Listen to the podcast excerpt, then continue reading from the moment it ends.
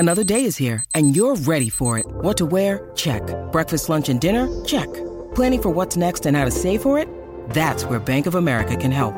For your financial to-dos, Bank of America has experts ready to help get you closer to your goals.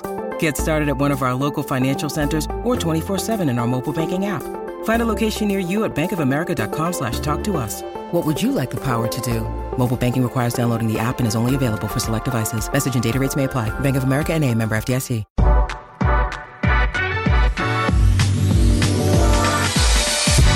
Today's episode of the Nick Bob Podcast is brought to you by Pella Windows and Doors. If you are thinking about turning your window dreams into a reality, a great place to start is the Pella showrooms. You got one in Omaha and in Lincoln. The showroom's awesome. Sometimes it actually helps to see the window and see the door, open it, close it, to get a better feel of exactly what you are going to be putting into your home. Any direction you start, just know that Pella can 100% provide window and door solutions to any home. Check them out online, PellaOmaha.com. That's PellaOmaha.com.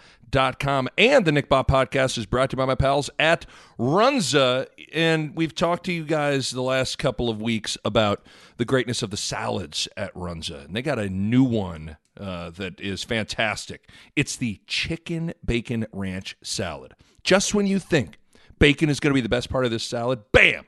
You see that it's topped with Runza's homemade ranch dressing. Oh, my gosh. You were close, Bacon. You were close to being the superstar. But you can't quite compete with Runza's made-from-scratch ranch. Maybe next time, Bacon. Maybe next time. Get to Runza and try the delicious Chicken Bacon Ranch Salad. Runza makes it all better. Well, on the line now, Steve Sipple, columnist, Lincoln Journal-Star, also a radio host with Jake Sorensen, 93.7 The Ticket, 6 to 8 a.m. every morning, Monday through Friday. A guy whose insight and perspective I value greatly, and a guy who tweets about Darren Dietrich randomly on Tuesday nights in April. Sip, I knew what you were talking about. It's crazy. I'm sitting there. So you had to have been watching the BTN Classic Notre Dame-Nebraska game from 2001, correct? Yeah, I didn't. With Twitter, I mean, not everything has great context, but I get it. It was random, man. It was fun watching that, though, I'll tell you that. I'm one of those guys. I get sucked into those BTN anytime. I always check BTN, obviously, and then if there's a Husker Classic on, I get sucked into it. I just do. I actually think it's something that's kind of, not to give like Husker fans homework, but I actually think it's a valuable thing to do to kind of remind yourself, you know what, Nebraska was a great program, or Nebraska was, won at a high level, or, hey, this is what good football looks like, or this is what physicality looks like, this is what being well-coached looked like.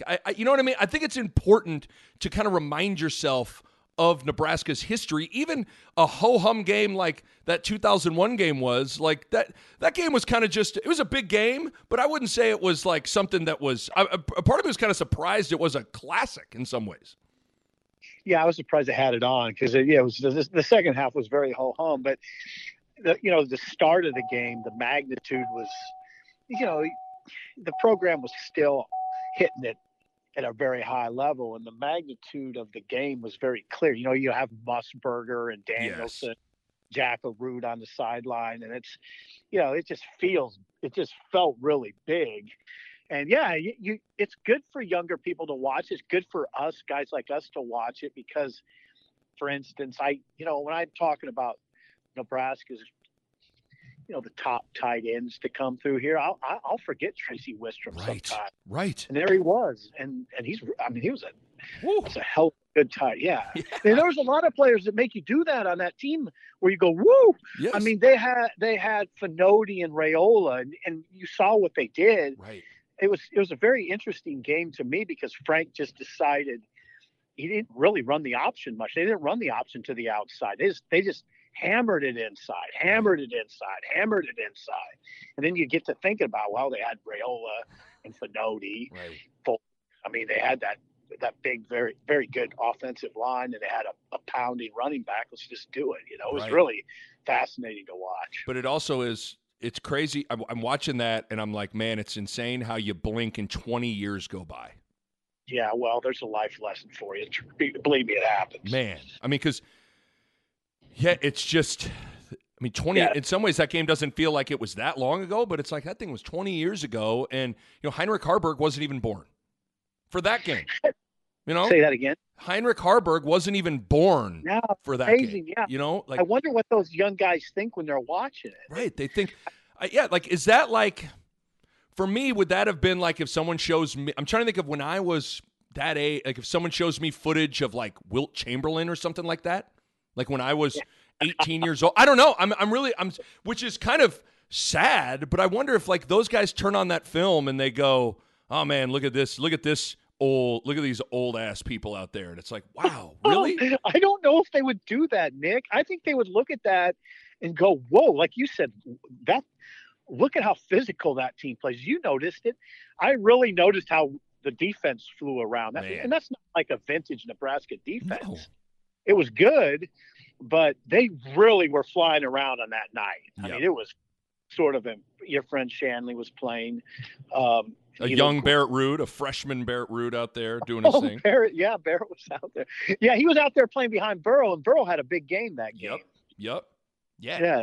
It was. Yeah, he was listening to us old guys. I could talk about this for a half hour. Man, I know. People listening right now are like, come on, talk about the current team. I'm like, I could talk about the 2001 Notre Dame-Nebraska game for a while. But, so I wrote this down to kind of get us started into our conversation. And bear with me because this is kind of a long kind of thought to get started with. But, like, whenever I'm, you know, maybe on the road with Fox doing stuff and people, you know, they know I'm from Nebraska and they'll always kind of ask me about Nebraska football. And they're like, hey, man, what's going on with Frost or what happened or what, you know. And the way I always kind of explain it, and the more it's kind of become clear to me, and you can tell me if you vibe with this at all. Like, I think Scott Frost came here confident in himself and in his system. And why wouldn't he be? Undefeated coach of the year at UCF. He was the OC at Oregon when they're lighting everyone up. And all of a sudden, he didn't fully have the explosive playmakers at key spots. And he was in a league that was way different than the Pac-12 and the AAC.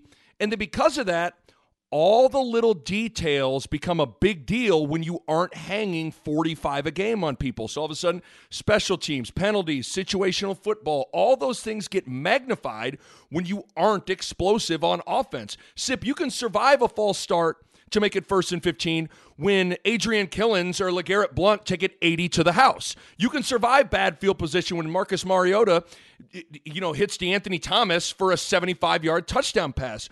All of a sudden, those things aren't happening, and the details become big-time issues.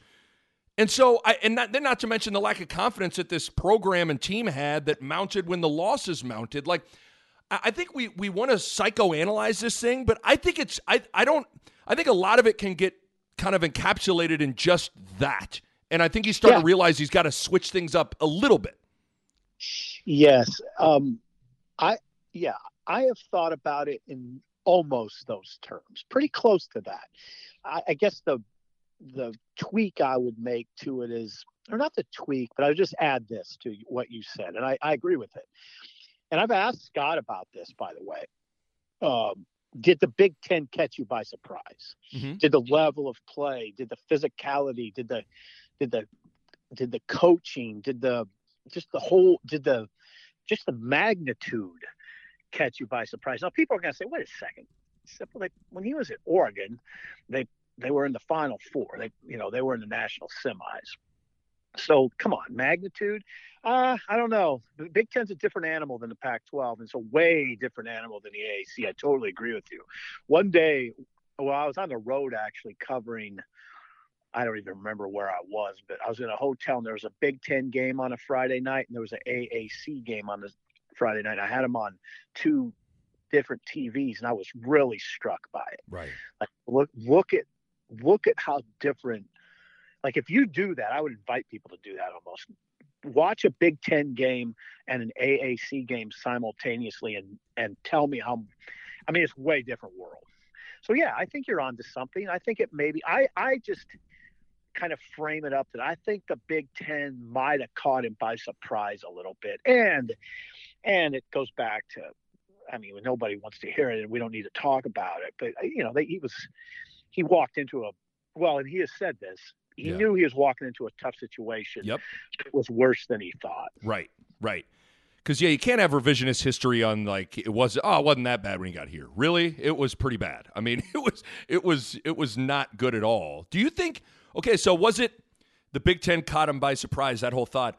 Was it the Big Ten caught him by surprise, or is it just he didn't get the right explosive playmakers in certain spots? Because I think a lot of the issues come back to he's kind of whiffed on at the running back spot and the wide receiver spot. Like, what's amazing is we don't really talk about the lines anymore, right? Like that's something we don't really talk about. You know, I think Martinez with the right pieces around him is good enough to win at a pretty high level.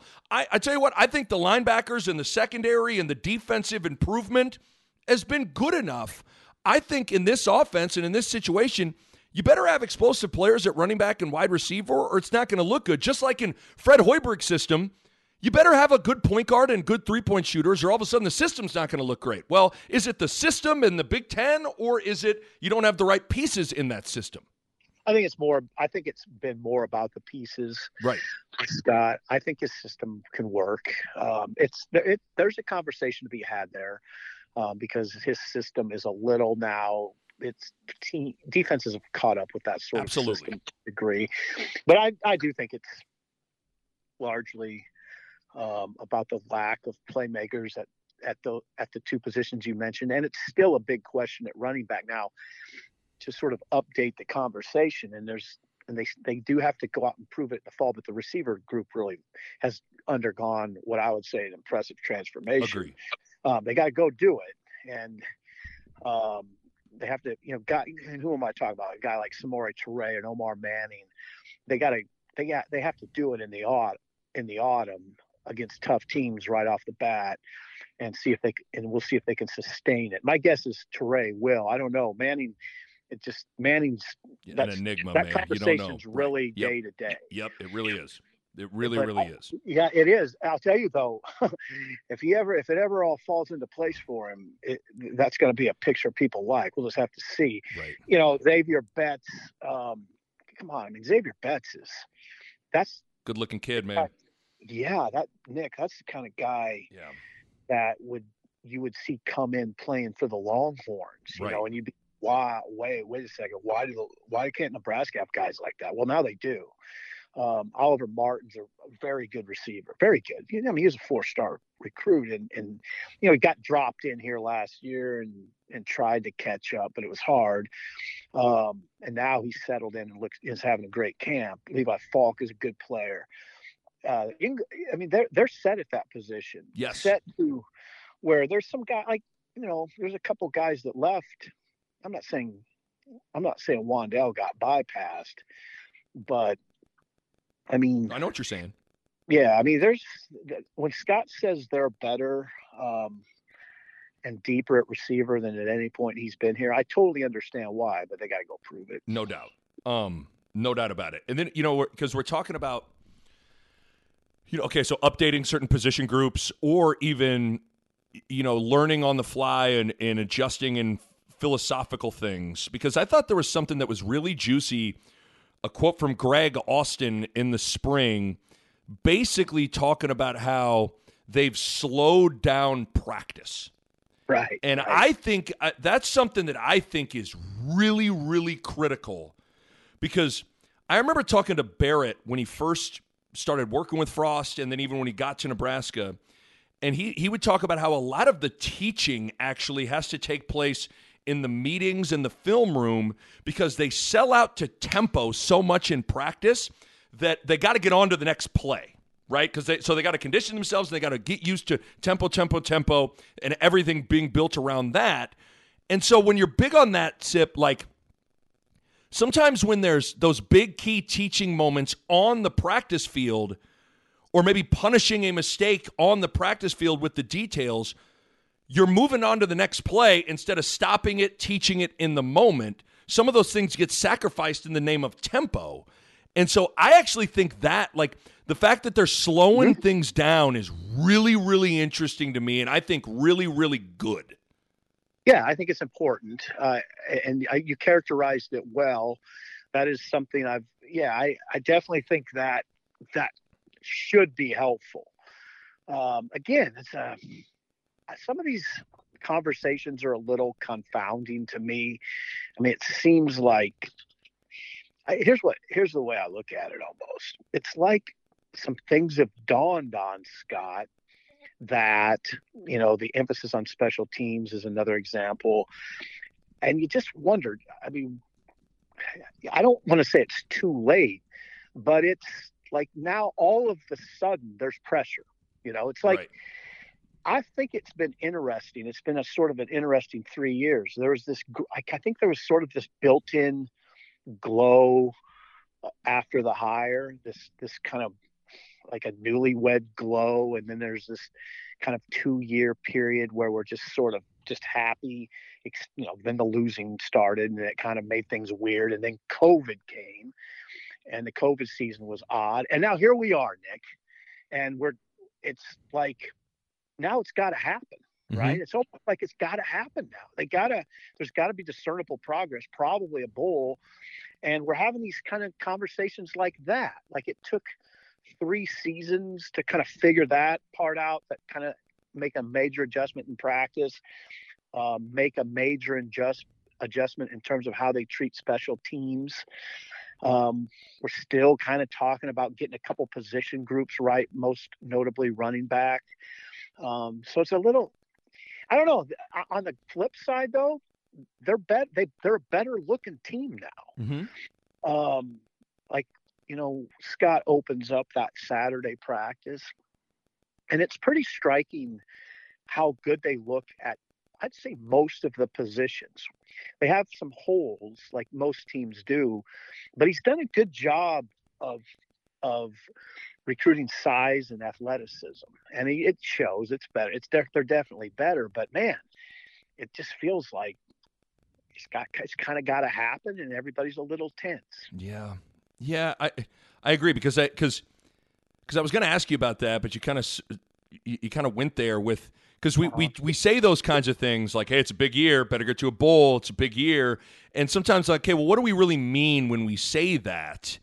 And I mean, how would you kind of characterize that? I mean, you kind of went there with it, but like, what do we, I mean, get to a bowl or else? Like what, I guess sometimes I don't know. We say these things. I don't know what we're really saying. Yeah. What is or else? Right. I don't know. That's why, Nick, it feels a little uncomfortable. Like now, if you're going to have real adult discussion about it, you know, it's year 4. You know, they're in that business where you do got to win. You know, you have, I guess what I always go back to in this discussion is the notion of discernible progress. Yeah. Right. And I don't know exactly what that'll look like. And it's hard to say what it'll look like, but we're almost to a point now where it's got to manifest itself in a bowl game, and which is, you know, a 6-6 season. If they're not 6-6, then it would be hard to sell the idea of discernible progress. It's not impossible. You know how football is. It's hard just to say, okay, they need to be this record, because records can be misleading. Mm-hmm. I think you would say, for instance, 2016, they were 9-4, but when you look at that season, you think back, or was it 2000? Yeah, it's 2016 when they went to the Music City Correct. Bowl. And if you look at that season, Nick, that was sort of like the precursor to the end of the Riley era. It got pretty bad at the end of that season, and you thought, ooh, this is maybe getting off the tracks a little bit.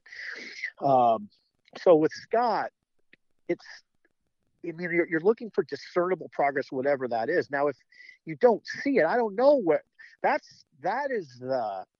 where it gets uncomfortable. I don't know what we're talking about at that point. I know.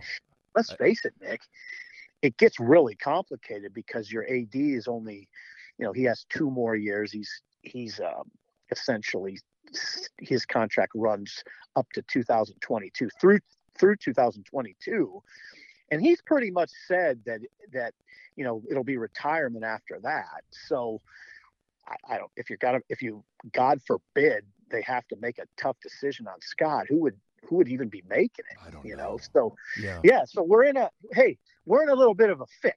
Yeah, I know. We're in a quandary, and we just got to kind of face it for what it is and see how it unfolds. All right, let's take a quick break from the podcast, talk about White Castle Roofing. You know, one of the best decisions I've made was calling White Castle Roofing when my roof had some hail damage back in the day to my old house in Omaha. I needed experts. I needed people I can trust. That's White Castle. White Castle Roofing made the entire process so easy and so smooth, and they did a great job. They communicate every step of the way in their crews. They're knowledgeable. They care about the details, and cleanup is a top priority. So if you need experts you can trust, White Castle Roofing is the answer. In fact, I'm dealing with a leak in my roof in my new house, and you know who I called immediately? Of course, White Castle. Ben from White Castle came to the house last week, took a look at things, and we already got the ball rolling on what to do next. When it comes to your roof, you need people you can trust, and trust me, you can trust the good people at White Castle. Check them out, whitecastleroofing.com. White Castle Roofing, built with trust, proven by time. And the Nick Bob Podcast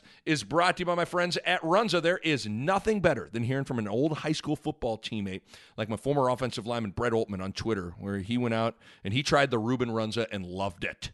That's what I'm talking about, baby. And my dad, my father, he got his Reuben Runza game right. He gave it 2 thumbs up. Again, Reuben Runza is available at all Runza locations. It's everything you love about a Reuben wrapped up inside the greatness of a Runza sandwich. So make sure you stop out to Runza, try the brand new Reuben Runza. And speaking of Runzas, don't forget that every Runza is made to order, meaning you can add anything in the kitchen within reason to add on a Runza. Since everyone starts as an original Runza, you can add pickles or ketchup or ranch, whatever. It is up to you. So whether you get a Reuben Runza or get creative and add something to an original Runza, you know it's going to be delicious. So head out to Runza today, and while you're there, tell them your buddy, your pal, Nick Ba sent you. And the Nick Ba Podcast is brought to you by my friends at Pella Windows and Door. You know, when it's time to get a new set of windows or a new door, you got to go with Pella. Why? Because they can provide window and door solutions to any home. They can turn your window and door remodeling dreams into a reality. And because the people are great, Vince and Steve and Clint and Brian, the whole gang, they are all fantastic. And you know what else is fantastic? Knowing that you're going to be working with Pella and only Pella the entire time. Do you realize that when you work with some other window companies, all of a sudden questions pop up like who's going to install it, who's going to pre-finish it, who's doing that? And before you know it, you're working with like 4 or 5 different people. Oh my God, ugh. You want the convenience and simplicity of working with one company, not 3 or 4. That is Pella. Check them out on the web, PellaOmaha.com. That's PellaOmaha.com. Back to the podcast. I mean, I just get nervous. I get nervous for Frost because you know how it is. It seems like once that negativity snowball starts rolling, it can be tough to stop. And I'm already sensing fans and even some media members are starting to get extremely cynical with everything that comes out of that program. Everything's kind of met with an eye roll, which I get, but I also don't know what certain people really want. Do you think, for someone who's covered multiple coaching regimes, Solich and Callahan and Bo and Riley, like, and you've seen things get drama-filled, the losses mount, kind of what we're talking about, some fans kind of getting the murmur starting to happen. Like, how does this situation compare to those? Does it feel exactly the same? Does it feel different? What do you think? Feels very much the same. Okay. It does, unfortunately. I hate to say it, but it does. Yeah, it's like we felt this before. I mean, I know exactly what you're talking about.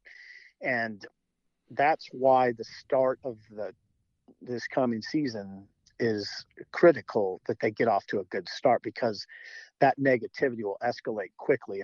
Come on, Nick. I mean, if they lose to Illinois in the opener, I mean, I know how this goes. I mean, here's what happens. They lose to Illinois, and me and Baz and Parker are driving back in the happy van, and but it's not happy, because here comes the sports editor calling saying, hey, who's going to be getting a hold of Moose? The conversations get weird quickly. Right. And I've been down the road a lot, Nick. I know how it goes. And yeah, it definitely feels that way. And you're right. That when the negativity begins, it is a real phenomenon, and it is not easy to deal with. I just remember instances with guys. I remember the toll it took on Frank. I wouldn't even repeat some of the things that some of the conversations I had with Frank, I just literally wouldn't talk about him publicly. Callahan, I can remember a conversation with Bill after they lost in the Big 12 championship game to Oklahoma, which was, I mean, you know, it was a pretty good year, right? Yeah. And they pushed Oklahoma at Arrowhead, but the negativity was so bad after that loss, and Bill literally just shouted into the cell phone, "What do these people want? You know, killing us. They're killing us in recruiting." I mean, he was really upset. The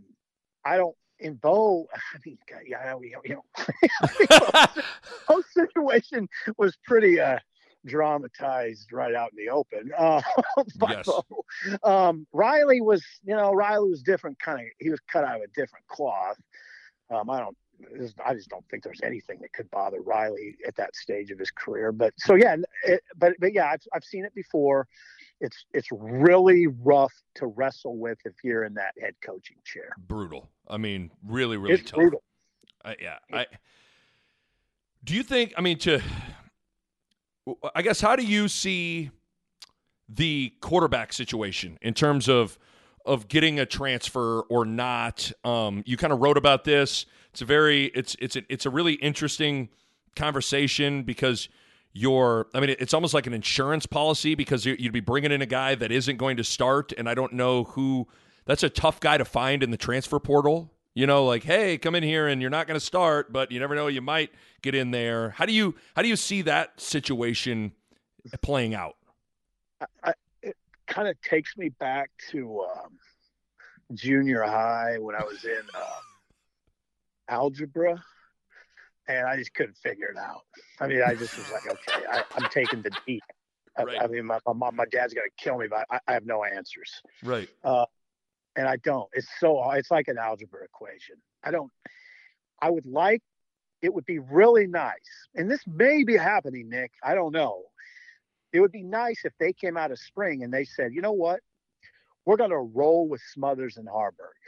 And we feel, and it gets down to this, Nick, this is part of what 12 and 20 creates. Yep.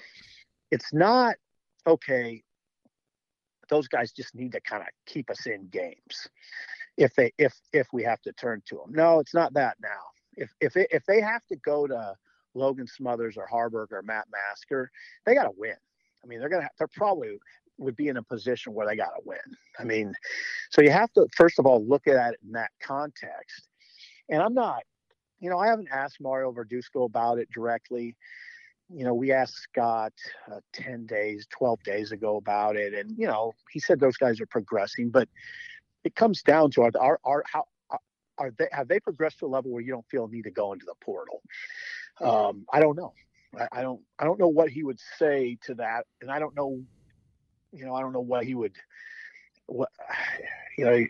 how coaches answer that publicly and how they answer it privately can be two different things too. So we'll see. I imagine we'll see in the first week of May what's going on there. There's no, like you say, there's no guarantee that they could even find somebody in the portal. So, what I said about the program being kind of in a quandary, that's a kind of a microcosm of it. They're in a bit of a quandary there too. Right. There's a part of me that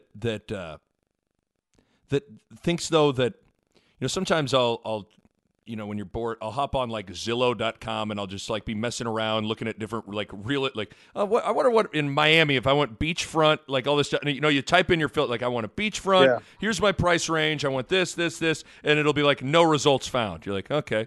Like a part of me feels like in the portal they would be like, all right, we want a guy that wants to come in, talented, could win a game at Wisconsin, but cool with not being the starter maybe for the entire season, and then he's got two other friends. I also sometimes think who we're seeking and talking about in the portal. Does that guy even exist? I don't know.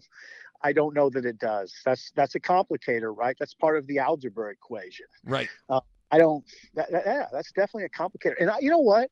You just can't summarily dismiss the possibility that Logan Smothers and or Heinrich Haarberg aren't making the sort of progress that the coaches wanted.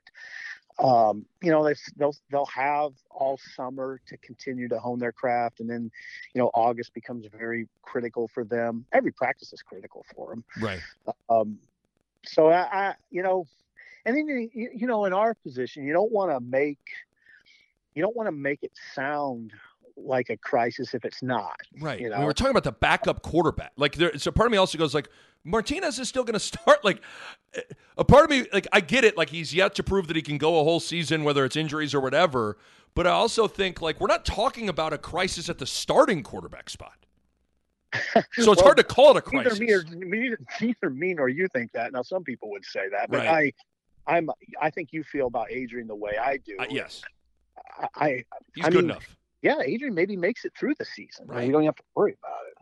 Right. So, and then I also think sometimes we talk out of both sides of our mouth as you know, consumers of the program of we got to be a developmental program, and then you want to hit the panic button on development, and you got to go get someone else. You know, like it's amazing how quickly we move off guys or want to go to the quick fix on something and. I don't know.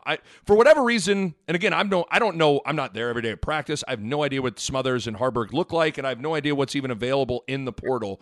My just gut reaction to it is for some reason I don't love the idea of going and getting a transfer. I don't love it. Okay, I'm probably in that vein too. But again, I don't know. I mean, I don't know. If someone were to say, Nick, what facts do you have to back that up? I don't know. I don't have any concrete facts of understanding how these guys look on a day-to-day basis to be able to back that up. I just know the dynamics of team chemistry, confidence in guys. Sometimes you just gotta believe in people. There you go. You know. Hey, well, and that gets back to something. I mean, I would go more broadly to Scott's situation.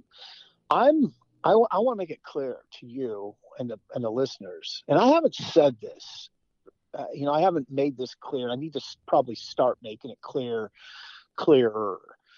I am of the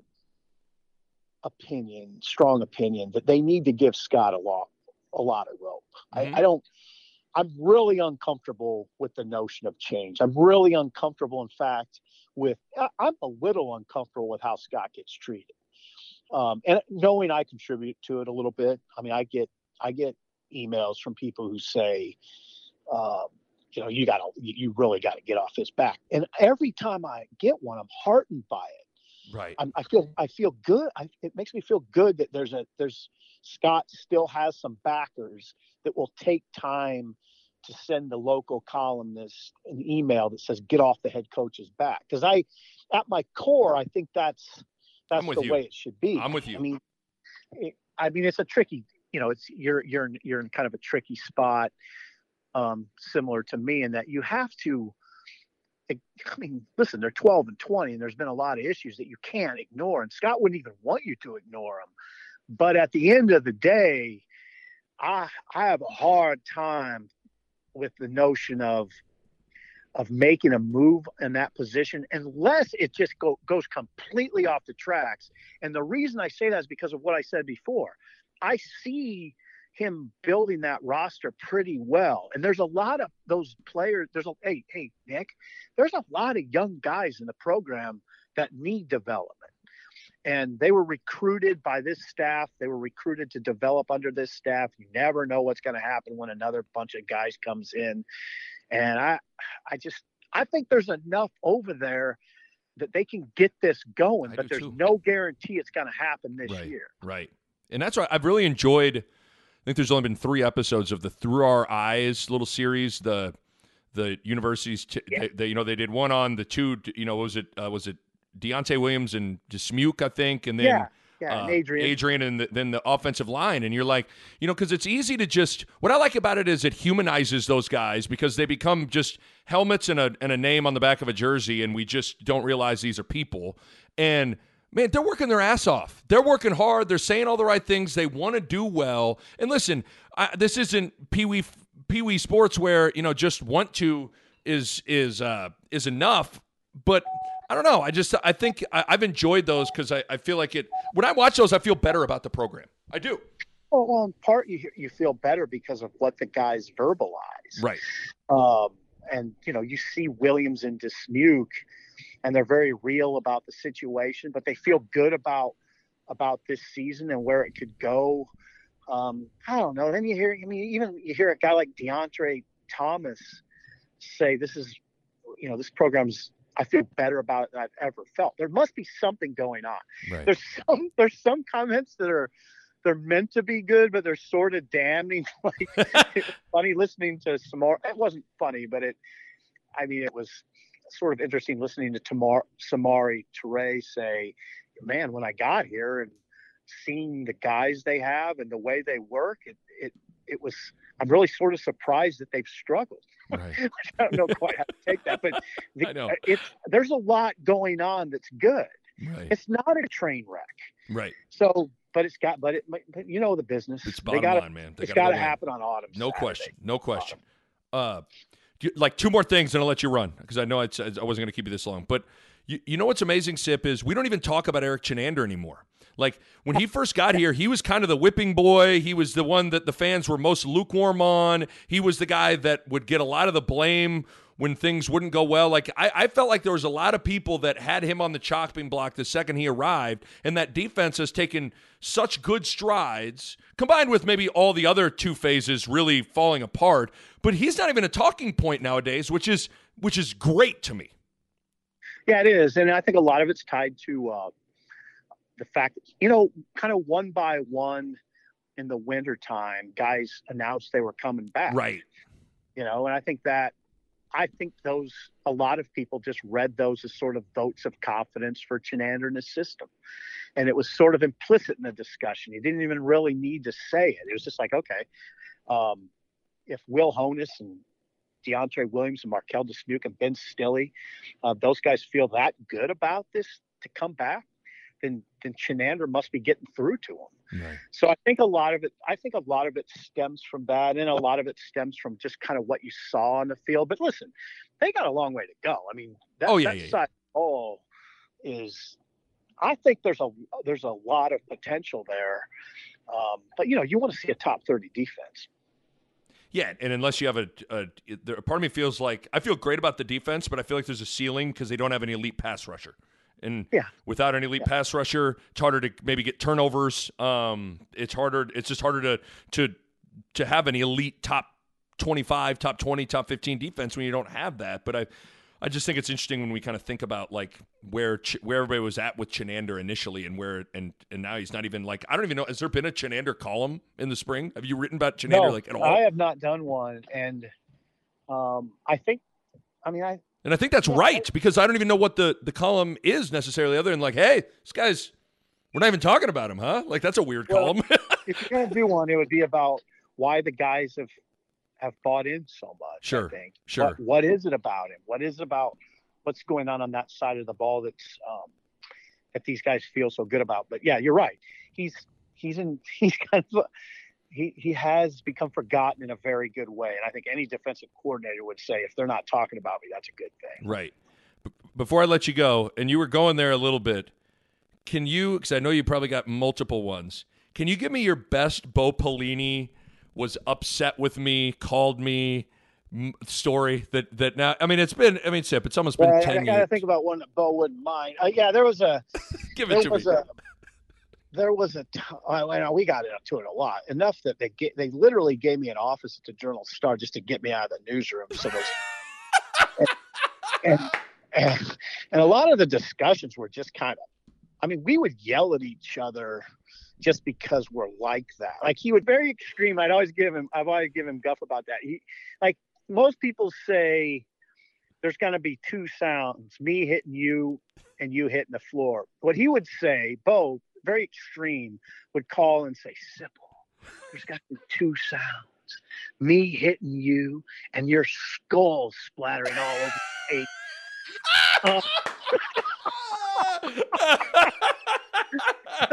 face. He was very extreme like that. The worst ever, and here's the thing that people need to know about Bo now, he was always the one to apologize. Right. there was a time he called me and demanded to know a source for a column I wrote about the quarterbacks, in which I used a source in the program, and he called me one morning, mid-morning, and wow, you know how he got into refs? Yes. Take that times about five. Wow. And it got ugly. Yeah, I got really mad at him. I got so angry, and he backed this. Yeah. He's super funny too. Yeah. He handled these situations well. I said, all right. I said, clear your office out. Make sure nobody's over there because I'm coming over to beat the hell out of you. I was that mad. And he said, all he said was, okay, big boy. And thank God I had my son-in-law is a truck driver, and he called and said, hey, I'm out at Shoemaker's and I need a ride home. He parked his truck out there, and I cooled off. Whoa. And in the interim, he called and said, hey, we really got to knock this off. This is what, so that would be one I could tell on the record. But it was, I don't know, it kind of wore me out at the end. It was pretty intense. Yeah. Wow. But he was funny. The thing about Bo is he's super funny. Right. I mean, the guy is, he's got a super high level sense of humor. Well, here's the thing. My two best friends in the world are Bo and Barrett Rude, and those two guys would take a bullet for that guy. And so that's enough for me to be like, you know what? Because I've never had any interactions with Bo Pelini. Somehow we've never crossed paths, nothing. Like I never drew the wrath of him and with being on the radio or something, nothing. But if you know how it is, like with people you love and respect someone else, you're like, okay, then that guy's gotta have some good things about him. And so that's kind of how I mean, I mean, Bo's the type of guy that would he did a lot for the city, and he would do anything for you, but he did not want you to say a word about it. Right. He was the type of guy, he's going to do good deeds. Nobody needs to know about it. I bet he liked you. I bet the fact that you wanted to go over there and like, and throw down in his office. In a weird way, that was like, I like Steve Sipple. He wanted to. The guys would always tell me that, the assistants, he likes you because you challenge him all the time. And we had that kind of relationship. But it went a little too far sometimes. I love it. I mean, it was, oh God, I could tell you stories. I bet you could. He doesn't know you can box though. Like he doesn't know what he was getting into, man. You were going to come in there and hit him with a combo. It was going to. I would want no part of him. I'd have to do something dirty or just go or something. I'd have no chance against him, and I sure would have no chance against Carl. Carl would be way. I got you over Mike Riley though. Congratulations. Well, thank you.